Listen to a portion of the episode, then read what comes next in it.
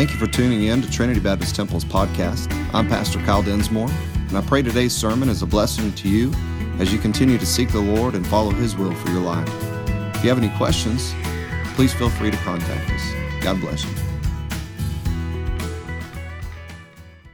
If you have your Bibles, I'm going to ask you to turn over to Luke. We're going to be in chapter 16 again.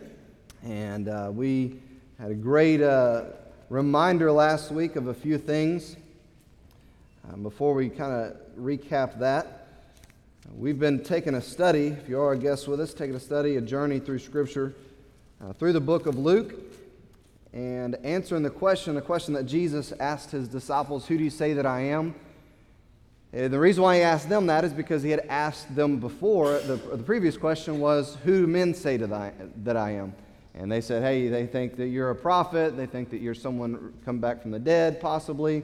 And Jesus was interested in who they thought he was because they were his followers and he wanted to be their everything. And so, again, we've been taking this journey through Scripture, taking a journey with Jesus to either come to know him if you don't already have a relationship with him or if you have a relationship with Him, come to know Him better. And so that's why we're taking this journey, and we've learned so many different things. We've crossed very uh, several many uh, several different uh, topics, and, and last week we were talking about a very sensitive issue, uh, the issue of money, and it's a larger picture than just money.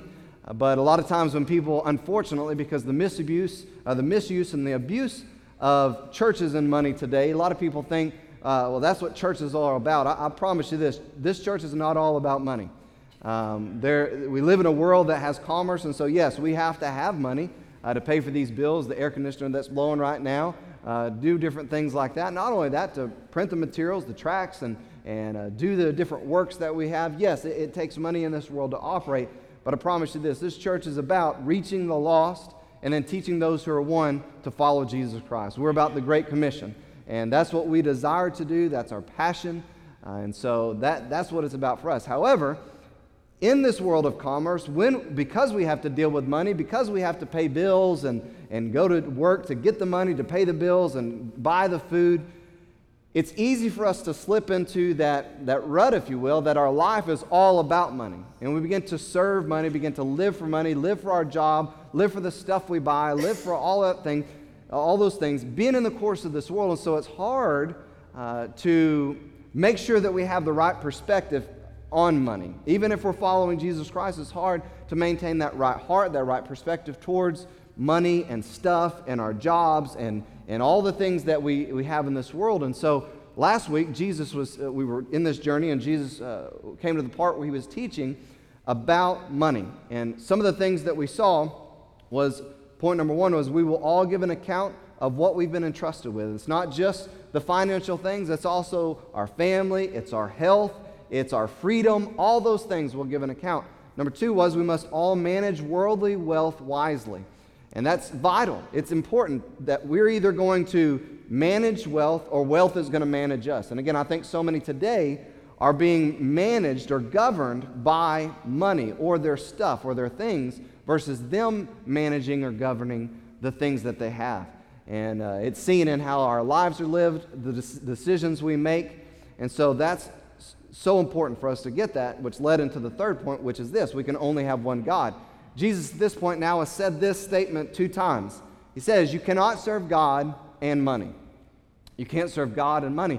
And I've shared this so many times with our church, but he could have used anything. You can't serve God and yourself. You can't serve God and the world. You can't serve God and uh, your health. You can't serve God and food. You can't serve. He could have said anything. But he said you can't serve God and money. And uh, again, as God, he knew that that was going to be the greatest enticement for man, I believe, in this world that operates on commerce. Because from the time that sin was introduced, man had to labor for his, his, his food, labor in his job to provide for his family. And doing that all day long is very easy for us to get consumed in that. And then the fruit that comes from that labor, the money, the, the, the, resources, all those things, it's hard for us not to, to be consumed with that and worry about that and live for that because, by the way, that's how our life operates in this world. But that's what Jesus was saying. You can't serve both. You can either trust those things that those temporal riches that you gain in this world, or you can trust me, the eternal God. And that's where you have, that's the decision you have to make in your life. Are you going to trust me, regardless of what you have or what you don't have? Are you going to trust the things that are temporal in this world that will one day perish? And so that's why he said that. And then he goes on, and even in, in that Matthew chapter 6, and when we were looking at that, in chapter, uh, chapter 6, verse 33, he says, Seek ye first the kingdom of God and his righteousness. And all those things, the things he said, don't worry about in this world, will be added unto you. He, if he takes care, of the, uh, takes care of the sparrows and he knows when one falls to the ground, be sure that God's going to take care of you, those who he came to this earth to die for, uh, to give salvation. So, again, uh, so important, vital points. One of the things that we talked about was the fact that if we can't honor God with unrighteous mammon, with unrighteous money, the, the, the, the money, when I say unrighteous, it means just the, the money of this world. If we can't honor God with that, and we can't steward it rightly, then God is not going to be able to trust us with more. Not, not specifically talking more money, it is talking about that, but he went on to say, even more importantly, the true riches, the spiritual things. Sometimes in our lives, we, we say we have this disconnect between uh, the, the, the temporal and the spiritual. And God says, listen, it's all about the spiritual. And so everything that you have to do temporal is supposed to be connected to the spiritual. So here's how it goes. Many times we think, man, so if I am, am going to be faithful to God with my money and, and, and the temporal things, then God in turn is going to give me more money. That's not always how it works. When, when God is the ruler of our lives and we say, you know what, God, you own everything in my life, you've blessed me with everything, I want to honor you first with everything. And I want to rightly steward what you've blessed me with. And when we honor God with those things that are even in this world money, our health, our, our, our, our time, our talents, our families, our jobs we honor God with those things. Sometimes God gives to us the spiritual riches, the blessings in the spiritual realm that nothing in this world or no one in this world can give to us. Only God can give to us. And so sometimes people say, I just want to be closer to God. I want to do more for God. I, I, want to be more effective for the kingdom of God. But they're not stewarding or they're not honoring God, even with the, the smallest things in this world, like unrighteous mammon. They're not able to honor God. And so they said, God, enlarge my ministry. God, bless, bless me with, I want to grow more in my spiritual walk. But they're not being faithful and honoring God with the things that are temporal. So God, Jesus says, how can I, how can you be entrusted? How can you be, how can I give you more in the true riches, the spiritual, the eternal things, if you're not faithful, even in the temporal things, the, the things of this world? And so, uh, again, a very important lesson, very important points that we saw. But we move, for, move forward in, in our study this week. Some more important things that we're going to see. And uh, I hope that you'll take the notes. You got them there in your bulletins, and uh, we'll, that we'll all take them with us. So let's pray and we'll get into this. Father, thank you for this time. Thank you again for the opportunity uh, to gather in your name. Thank you for the, the, the blessings we've already experienced so far. Uh, being able to worship you through song and music, Lord, thank you so much for the blessings I've been able to give to you. Uh, a portion uh, of the, the money that you've blessed us with, Lord. we, we know and you know our hearts here at Trinity Baptist Temple, Lord. We honestly want to honor you and accomplish your will. We want to do your work, and um, Lord, help us uh, to do that uh, in great ways to accomplish what you want us to accomplish. And as we move forward in our study this morning, teach us, Lord. Uh, use me as a vessel. Show us what we need to hear. Uh, reveal to us what we need uh, to see. And I pray that you'd be glorified through it all. And God, if there's someone here this morning that's lost, if they were to leave this place and they, didn't, they don't know where they're going to spend eternity, or they're unsure about that, I pray that they wouldn't leave like that. I pray they would ask someone. I pray they would come uh, during the time the invitation's open. And they would say, I, I want to know that I'm going to heaven when I die. I don't want to chance it. I, I, I don't want to go to hell. I want, I want to go to heaven. What do I need to do? I pray that you would move on the hearts of those that are like that. And again, move in all of our lives today to accomplish your will. And we'll praise you for it, God. We ask all this in Jesus' name. Amen. We left off with uh, verse 14 and 15, and I, I briefly mentioned it um, last, last week. We touched on a little bit because it was uh, a part of the point of the, where the Pharisees were. And so uh, I want to look at those again. And verse 14 it says, The Pharisees also, who were covetous, heard all these things, and they derided him. Now, again, the, the Pharisees already had a problem with, with Jesus. They already had made it clear they were trying to trap him.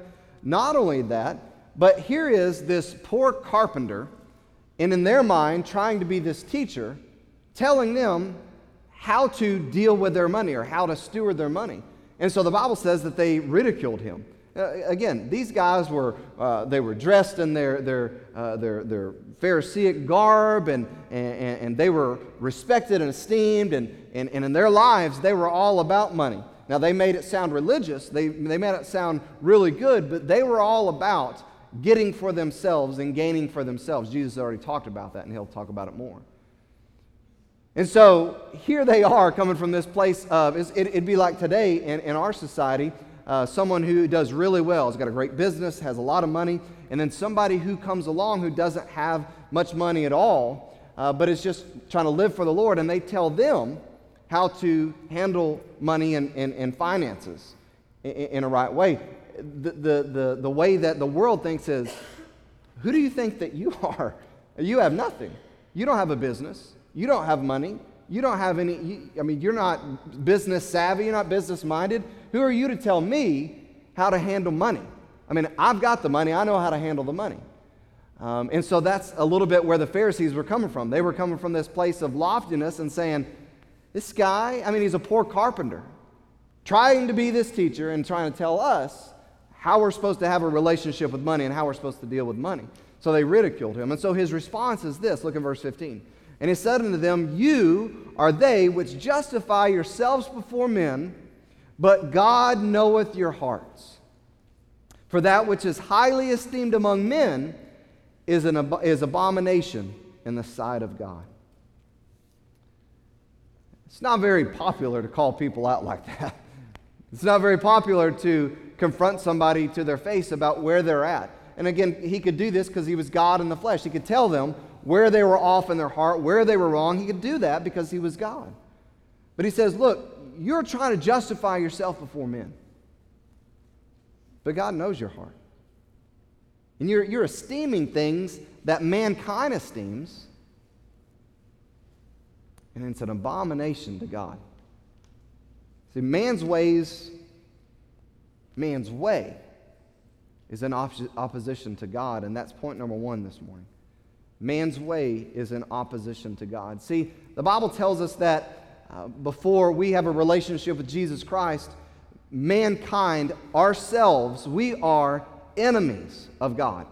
Our flesh is set at a host, in, in a hostile relationship with Almighty God because He's holy and we are sinners. We're born in sin and conceived in iniquity. Uh, that's what the Bible says. And so we are set apart from God. And so for mankind to think that he can have a way uh, in himself, in his own wisdom, in his own, in his own uh, will, that can be acceptable to God or that works for God is foolish and, and, and, and it's, uh, it's futile, the Bible says. Because again, man's way is in opposition to God. We stand at polar ends of the spiritual spectrum whenever uh, our life comes into being. Matter of fact, Romans chapter 5, verse 10 says very clearly For if, when we were enemies, we were reconciled to God by the death of his Son, much more being reconciled, we shall be saved by his life. Again, the Bible describes us before Christ as enemies of God. Ephesians chapter 2, verse 12, that at that time ye were without Christ. Listen, before you were with Christ, he's telling the Ephesian believers, you were aliens from the commonwealth of Israel and strangers from the covenants of promise, having no hope and without God in the world. But now, as in, uh, but now in Christ Jesus, who were sometimes were afar off, made nigh by the blood of Christ. Colossians chapter 1, verse 21. And you that were sometime alienated and enemies in your mind by wicked works or sinful works, yet now has, has he reconciled in the body of his flesh through death to present you holy and unblameable and unreprovable in his sight. Back in Romans chapter 8, verse 7, because the carnal mind is enmity against God. It's a hostile enemy of God, for it's not subject to the law of God, neither indeed can be. So then they that are in the flesh cannot please God. Did you hear that? The Bible describes us, again, before a relationship with Christ, before his blood washes us, before all of our sins are forgiven under the, the blood of Christ, before this relationship we have with God, man by himself is in complete opposition to God. There's nothing we can say, there's nothing we can do that can please God, that is acceptable to God. There's nothing in ourselves that works for a holy God because we're in, we're in, we're in opposition. It says very clearly that the flesh cannot please God. The flesh cannot please God.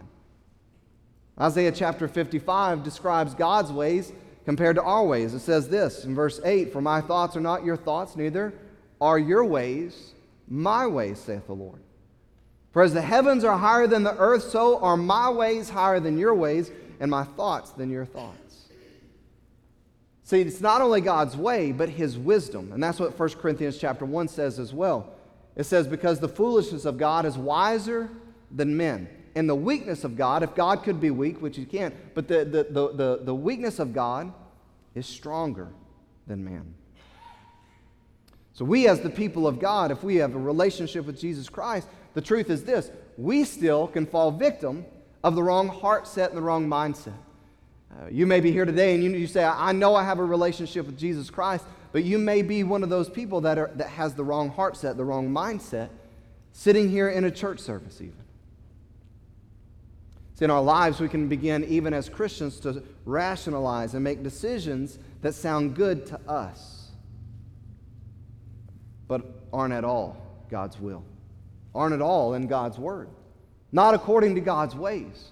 But they sound really good to us, and we can dress them up and we can even try to make them sound spiritual, even grabbing things from God's word, not in the right context and not using them rightly, but we can try to justify ourselves, or try to justify our mindset and our heart set, our decisions. But that's futile as well. See, when we do things like that, when you and I, as a child of God, begin to try to say, I know this may not be right, I know this may be, I know that God may not be pleased with this 100%, but God's a forgiving God. God's a gracious God. God's a merciful God. God's a loving God. God, God will understand. I mean, I do all this other stuff where I'm like this in all these other areas, but in this decision or in this area, surely God, His grace will cover me. When we make decisions or try to excuse our decisions like that, we do a couple things in that heart set and in that mindset. Number one, we make our own standard apart from God. We make our own standard apart from God. See, when we go like that, when we make decisions like that, or our hearts like that, or our minds like that, or we, we try to excuse what we're doing or what we're not doing that's pleasing to God, when we do that, we're making a standard for ourselves. And, and the Bible describes this back and even in the Ten Commandments as pretty much making a graven image uh, to ourselves. We've now formed a God because God's not pleased with this. We've made a God that we can worship and serve that pleases us. And how many times do we do that? But if it's not that that we do when we make these decisions to have this heart set and mindset, it's the second thing. We misuse or we abuse the grace and the mercy of God. The grace that was given so freely to give us salvation, uh, to pardon our sins, to, to, to give us right standing with God, to justify us. This amazing grace. Again, grace is this unmerited favor. God saying, You are sinners, what you deserve is punishment for your sins, but me and my love and in my grace, because of my love and grace, I'm going to come to this earth and I'm going to die in your place and I'm going to pay for your sin. Things that you could never do for yourself, I'm going to do for you so that you can have eternal life, so that you don't have to pay for your sins in, in the lake of fire for all of eternity. I'm going to do that. You didn't do, you didn't do anything to gain it, you didn't do anything to deserve it but I'm going to do it anyways. God's grace. And so when we say, I know God may not like this, I know this may, but you know what? God's grace is amazing. God's mercy can cover me. I believe that God will forgive me. Even if I do this, God will still forgive me. Misusing and abusing the grace and, and mercy of God. That's not why He gave His grace. That's not why we have His mercy is to make decisions that please us and then bank on God giving us that grace and mercy. That's not why He gave us that grace and mercy. That's not why we have liberty in Christ. Matter of fact, in Galatians, it says, use not this liberty as an occasion to the flesh or to, to do something to please the flesh, but by love serve one another. We, we are given the amazing freedom in Christ the grace and the mercy to serve Him because we couldn't do it before we had a relationship with Him. We couldn't please God. Remember, the, the Bible says the flesh cannot please God. So without the grace and mercy, without the forgiveness, without the salvation, we can do nothing to please God. But when we get saved and we have His grace and mercy and we have His righteousness and His blood covenants, we once and for all, in a reconciled relationship with our Creator, can do things that are pleasing to Him because of Him, because of the Spirit. And so let's not misuse and abuse the, the grace and mercy of God. And you say, what exactly are you talking about? Here, maybe a couple instances, maybe you've heard or maybe you've said. I know in my Christian life, unfortunately, this is not boasting, this is a, a, a sad thing. There have been times that I've said these things. Things like this it's not a big deal if you just blank one time. Or it's not a big deal if you just blank every now and then. You can fill in the blank. Who says it's not a big deal? Unless you have scripture to say that, then now, you, again, you've made that standard apart from God's standard. Well, it's not a big deal if I don't. Or maybe you're talking to someone else, maybe they've asked you, or you're telling them, and you're saying, well, you don't have to blank all the time. Did God say that? Again, not using some scripture out of context, but is that what God's standard is? So, what exactly you mean? Well, you don't have to blank every service. You don't have to actually give money. You don't have to actually witness yourself.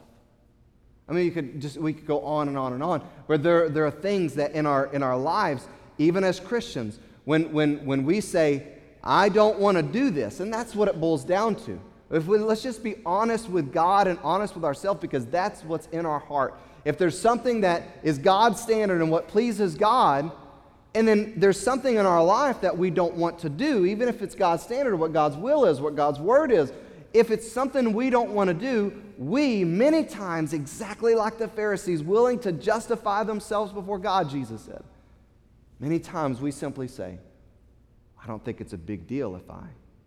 Or God will forgive me if I don't. Or God's mercy and His grace. Man, it's not why it's there. It's not why we have His grace and mercy. And we can plug in so many different things. I've also heard this before, and I want to say don't give this counsel to someone if you're a child of God. And if someone tells you this, if you're a child of God, refuse it. But it's this just follow your heart. It sounds really good.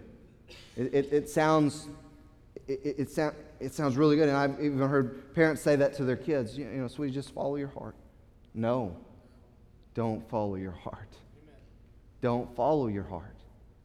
The Bible says very clearly that our heart can't be trusted. Our human heart can't be trusted. Our, our fleshly nature, the heart that, that, that is, is uh, driving us in our life, our emotions, the seat of our emotions, our, all the, it can't be trusted. Jeremiah chapter 17, verse 9 says it very clearly.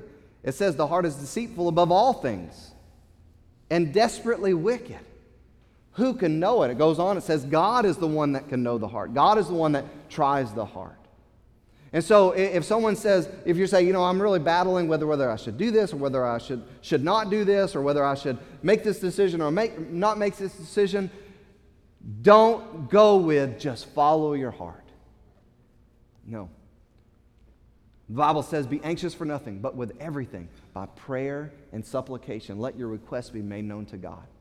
The Bible says that the, the Holy Spirit lives inside of us and that we can either walk in the Spirit or we can walk in the flesh.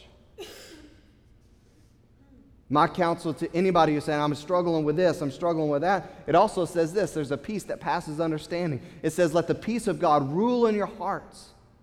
In other words, let it sit as a governor in your heart. If you have the Holy Spirit of God inside of you, then you've experienced peace with God. And there's no doubt in our walk we can experience the peace of God. And so, whenever you're trying to decide what you're supposed to do, whether you're supposed to do this or supposed to do that, or not do this, or sit still, wait on God, pray and seek God's face. I feel like I'm getting an answer. I'm praying and seeking God's face. Then Jesus, at one point in time, when they brought someone to be healed to him, the disciples couldn't heal him. He says, This faith doesn't happen except through prayer and fasting. If you need a next level of, of desperation in your prayer life with God, consider fasting, praying, God, give me, give, give me clarity, give, give me something. I, I need to know what I'm supposed to do. But don't ever just follow your own heart. Don't do that. Because you know, you and I know what happens when we do that. Man, we can get messed up in our emotions.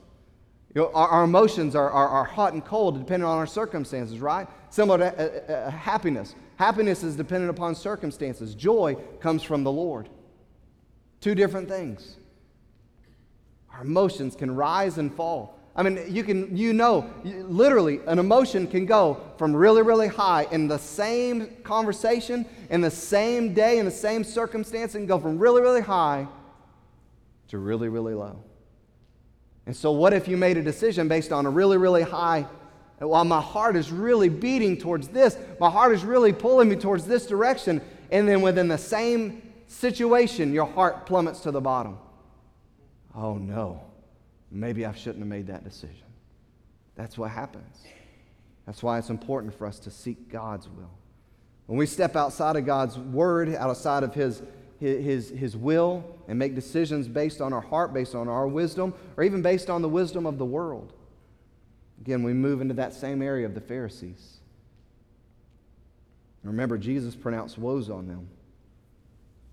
Even talks about their ways being an abomination to God. So we need to ensure that our lives as the children of God, we need to make sure that our lives match up with His way, His word. Not, not man's way, not man's word, not man's will, not the world's, because all of that is set against God. But this leads to the next point in verse 16. The law and the prophets were until John. Since that time, the kingdom of God is preached, and every man presseth into it. And it's easier for heaven and earth to pass away than one tittle of the law to fail. And so, what in the world? Why would he go from what he was telling those Pharisees there, that they were trying to justify themselves uh, before God, and, and, and, then now he's saying something about the law and the prophets were until now and, and, until John, but now the kingdom of God is being preached and every man is trying to force himself into it. It's very clear. Point number two is this that man's work is insufficient for God. Man's work is insufficient for God. Jesus was saying that the law and prophets, again, were up until the time of John the Baptist.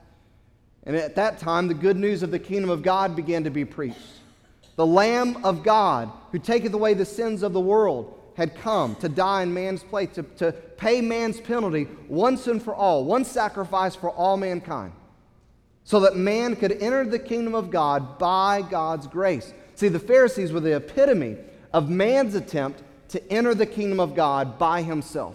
Man saying, Listen, I'm as good as the next person, or I'm not as bad as that person. The Pharisees were the epitome of mankind trying to force themselves in to God's eternal kingdom. But Jesus said, despite the good news being preached, that God had come, that God had made a way, that God had in His grace opened the door, that Jesus Himself was the door to eternal life, that there were people that were still trying to force their own way into the kingdom of God through their works. But we have to understand our works, again, going back to the fleshly nature before Christ, our works, our effort in a sinful state, think about that. An effort in a sinful state will always be insufficient for a holy God. If you are in a sin state and there is a holy God, there's nothing even in our relationship with God, when we have a relationship through faith in Jesus Christ, and, we, and, and His blood covers us, and His righteousness is over us, and we have open access to God the Father, even in that situation, when sin creeps in, what happens? Not our relationship ends, but our fellowship is blocked. When sin is in our life as, as a child of God, yes, we still have a relationship with Him. Yes, yes, we still are going to go to heaven, but our fellowship with Him and, and his relationship with us is, and our relationship with him is hindered when sin is there. But again, there's no way that mankind could ever do anything We could never do anything on our own accord, in our own will, according to our own desire. We could never do anything in any way as sinners that would be sufficient for God. The Bible says in Romans chapter 5 verse 6, "For when we were yet without strength in due time Christ died for the ungodly." Christ died for the ungodly sinners. Romans chapter 3 verse 10, who is a sinner? The Bible says as, it is written there's none righteous, no not one. In verse uh, chapter 12, I mean verse 12 it says there is none that doeth good, no not one. Ephesians chapter 2 verse 8 and 9, for by grace are you saved through faith that not of yourselves is the gift of God, not of works, lest any man should boast. Isaiah chapter 64. So, what is our sin? What is our iniquity? So, what, what, what does our life without Jesus Christ's righteousness on us look like? What does our unrighteousness look like? It says in verse 6 But we are all as an unclean thing, and all our, unri- all our righteousness are as filthy rags. And we all do fade as a leaf, and our iniquities, like the wind, have taken us away. See, despite the fact that the Pharisees were trying to justify themselves before God, despite the fact that they were trying to do whatever they could do to get in their way, what they thought was the right way, it was futile. Because the only work that glorifies God for, for, from any mankind, from, from any man, comes from a sincere heart that has been washed by the blood of Jesus.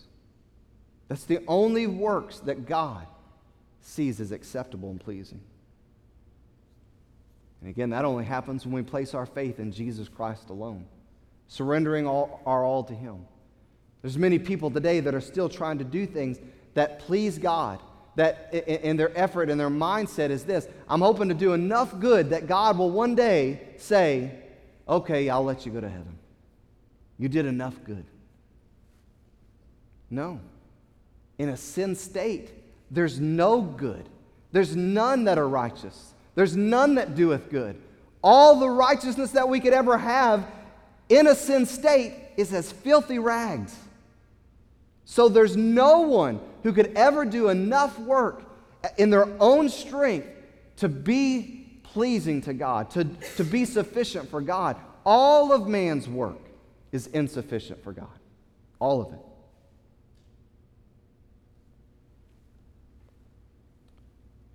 So when we have a relationship with Him and we do those works from a sincere heart, that's the fruit, the Bible says, that brings God glory and brings Him praise. But as an example of the Pharisees' misuse and abuse of the law, their efforts to do things their own way, an example of, of where they were really missing the boat was our last point.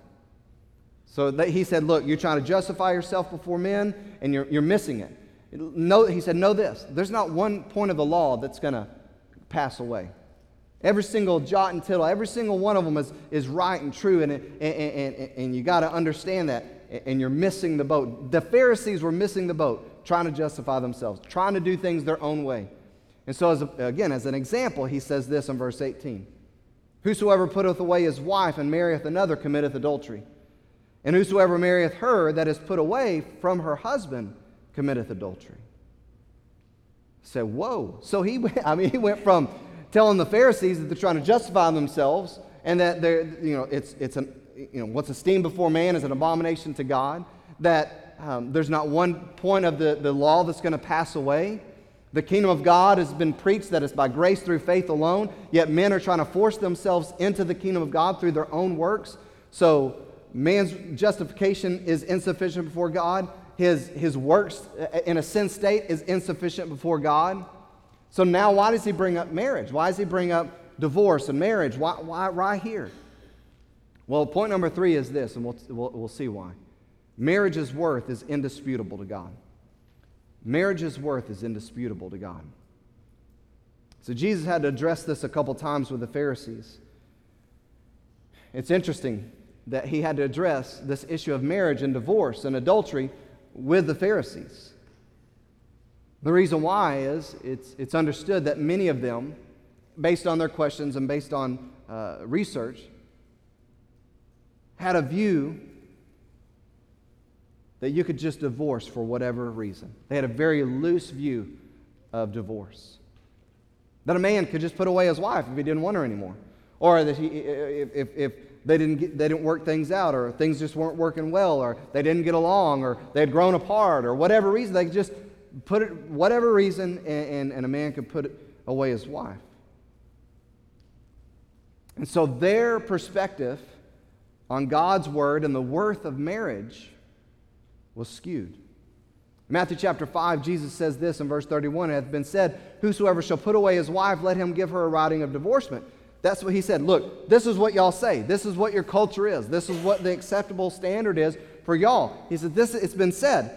Look what he says in verse 33. But I say to you, God in the flesh, I say that whosoever shall put away his wife, saving, except for the cause of fornication, which is indulging in sexual um, uh, action or, or activity outside of marriage, causeth her to commit adultery, his wife, and whosoever shall marry her that is divorced committeth adultery. See, marriage is instituted by God, and it's, in, it's indissoluble. I mean, God is, it's a permanent. It's not to be terminated by, by divorce. That's, that's what God's will is. That's, that's what he says. And, and Jesus, as he walked this earth, gave this exception clause, if you will, unless there's marital unfaithfulness. See, the Pharisees thought that they could justify themselves before God by just putting away their wives and then justifying and saying, listen, this is the reason why, and uh, it's, it's okay. And Jesus was saying, as God, I'm saying it's not okay to do that. Matthew chapter 19, again, as I said, he had addressed this a couple times with the Pharisees. It says this in verse 3 The Pharisees also came unto him, tempting him. They were trying to, to catch him in something. And they said unto him, Is it lawful for a man to put away his wife for every cause or for any reason? And he answered and said to them, Have you not read? I mean, they're supposed to be the experts in the law, right? He said, Don't you know what the, the Word of God says? And he said, and, and he which made them at the beginning made them male and female. Male and female. Period. That's God's design. That's the way that God intended it. That's the only way that it is. Everything else is aside from the plan of God in a sin. That's what the Bible says. But he says, and for this cause a man shall leave his father and mother and shall cleave to his wife. And they two, they twain, shall be one flesh. One flesh. That, that's what he says. That's, that's what you know you've heard from the beginning. God designed it from the beginning one man, one woman, forever. Period. That's God's design. And so he goes on and says, Wherefore they are no more twain, but one flesh. What therefore God has joined together as one flesh, let not man put asunder. But they said unto him, Why, why did Moses then command to give a writing of divorcement and to put her away? Here we go. Here's that, that, that religious misuse of the law that, that even many today, we go back to what we were saying a while ago. When people say, well, I don't think God is, really has a problem with this, or I think God will understand, or God will forgive, or God will understand, or God's mercy and God's grace, many people try to stand on that leg. And look, Jesus says this He said to them, Moses, because the hardness of your hearts allowed you to put away your wives. But from the beginning, it was not so. So he very clearly says, listen, God has a will and God has a way, and then man has a will and man has a way. And he said the only reason why Moses gave the, bill, the, the writing of divorcement was because of man's ways, because of man's hearts, because of man's will. God's wasn't that way. That's not God's will. It's not God's way. But then he goes on and gives the teaching. He says, And I say unto you, whosoever shall put away his wife, except it be for fornication, and shall marry another, committeth adultery. And whosoever marrieth her which is put away doth commit adultery. And his disciples said unto him, If the case of the man be so with his wife, it's good, it is, it is not good to marry. Do you hear what it says? Again, it was, a, it, was a, it was the way it was then, and Unfortunately, it is the way it is today. People are just doing away with marriages for whatever reason. That what, if they want to, that's the way it happens. That we no longer get on. We're not friends. We're not. Uh, we don't love each other. Whatever. It, it comes along. That's the way it is in our society today. And again, so the teaching is still relevant. And Jesus says, listen. God's will is very clear. His word is very clear. And marriage is to be indissoluble, indissoluble. Religious leaders of the day, though, weren't living according to God's will, weren't living according to God's word, yet trying to justify themselves before God, attempting to enter the kingdom of God their way, not God's, and in the process leading many people astray.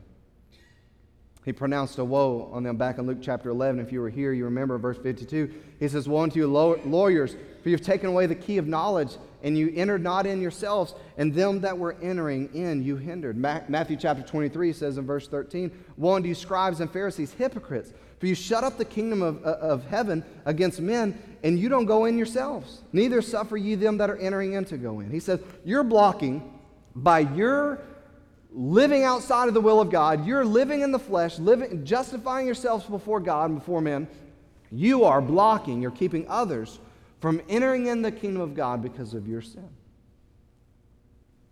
The truth is this I, am extremely saddened over the destruction of marriages because of sin today.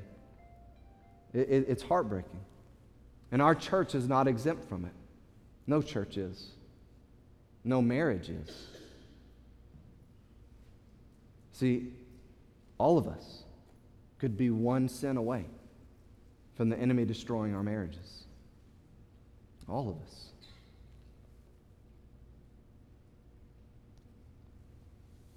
Let's be clear sin is destructive, it destroys lives, it destroys marriages, it destroys homes, it destroys churches, it destroys nations.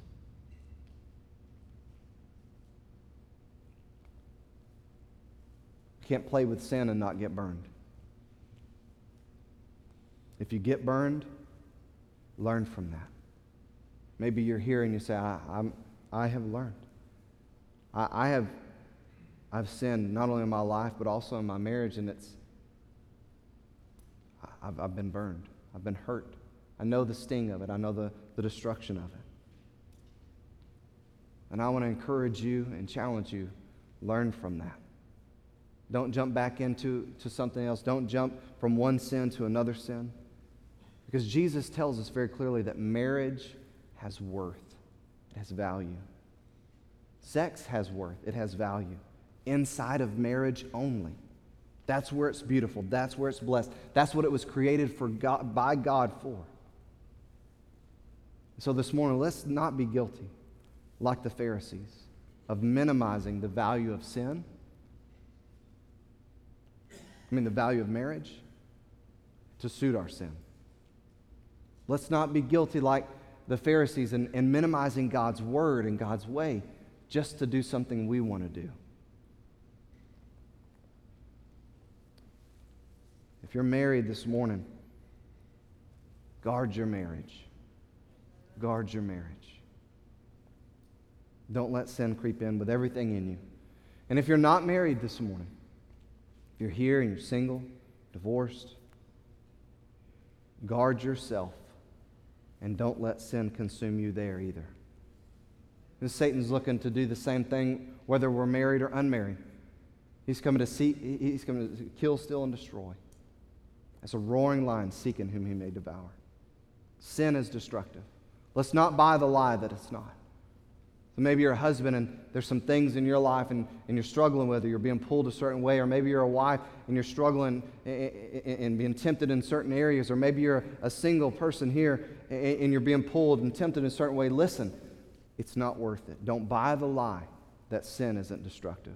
Galatians chapter 6, verse 7 says, Be not deceived, God is not mocked. For whatsoever man soweth, that shall he also reap. For he that soweth to his flesh shall of the flesh reap corruption. But he that soweth to the Spirit shall the Spirit reap life everlasting. And let us not be weary in well doing, for in due season we shall reap if we faint not. Listen, a godly marriage, as the musicians make their way, is a great testimony both to the lost and to other Christians. The Pharisees were trying to justify themselves before God. They were trying to do things their own way. They were trying to, to, to, to make their own way, live their own life. And, and, and the example of them missing the mark greatly was this area of them not valuing marriage the way they were supposed to, disregarding it.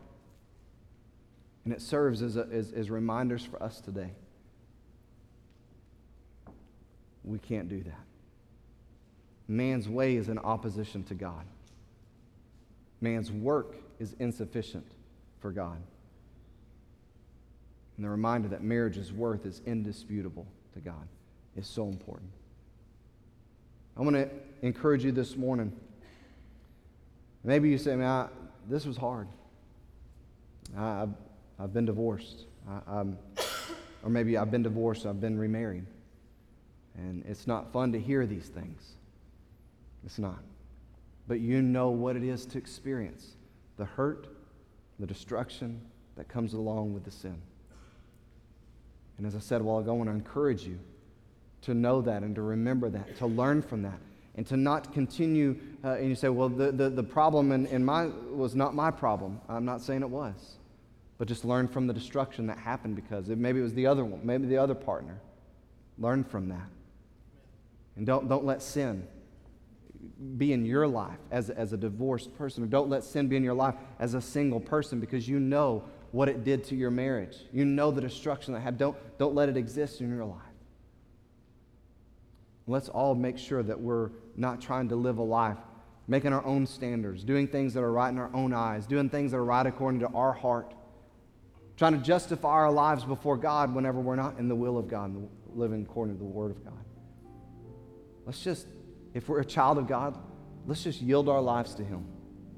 And let's live sincere, obedient lives to God.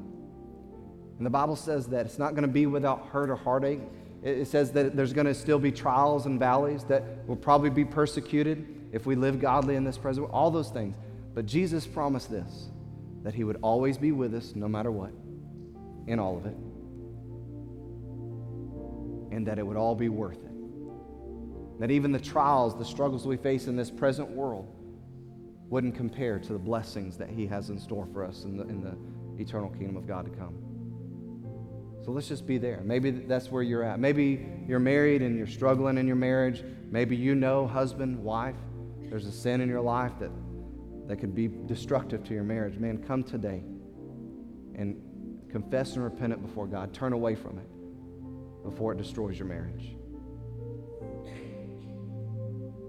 let's make sure that we're doing everything we can do. And lastly, as I said in the beginning, if you're here and you're not sure about heaven or hell, you're not sure about, uh, you, you heard that God came to the earth, you heard that He died in your place, He paid for your sin, you heard that man's way can't get you to heaven, you heard that Jesus, in His grace, is the only way. If you've never surrendered your life to that, if you've never trusted Jesus Christ for salvation, then I'm begging you, I'm begging you to come to this altar today. We'll have some men that'll be able to show you in God's Word even more than what we said today. And they'll be able to they'll take you in private, won't embarrass you, won't make a scene of you. They'll be able to show you, and you can make a decision for yourself before you leave this place. Do I want to continue down this path that I might go to hell? Or, and, and I'm telling you, if you don't have Jesus, you are going to hell. I only say that because of love. Or are you going to walk out of this place, make a decision to trust Christ, knowing that heaven's going to be your home? So, whatever, whatever the case is, I, I just want to ask you to come. Let the Holy Spirit lead you and respond accordingly. Let's pray. Father, thank you so much for this time. Thank you for your word and the teachings in your word, Lord. We thank you for uh, the reminders that there's nothing that we can do in ourselves without your righteousness, without the power of your Holy Spirit in us. We can't do anything in our own works that are pleasing to you. Lord, it's only with your righteousness, only because of your Spirit, only because of your grace that we can do anything that pleases you. And it's only inside of a relationship that we can do those things, Lord. And so help us to remember that. Help us also to remember that there's no place for us to try to justify our own lives, do our own things. Uh, there's, there's no place for that, Lord. Your word is very clear, and we can either follow it or, or not follow it. We can either obey it or disobey it. God, help us be those that are sincerely trying to obey it, not trying to be like the religious Pharisees doing what we want to do and excusing it in whatever way that we can. Lord, help us remember the greatest example of that is to value marriage. But realize that you said in your word what you want it to be. Help us to guard our marriages. Help us to uh, preserve something sacred that you, you started. And help us guard against sin in our lives, whether we're married or single. Lord, just have your way now in this invitation. We'll praise you for in Jesus' name.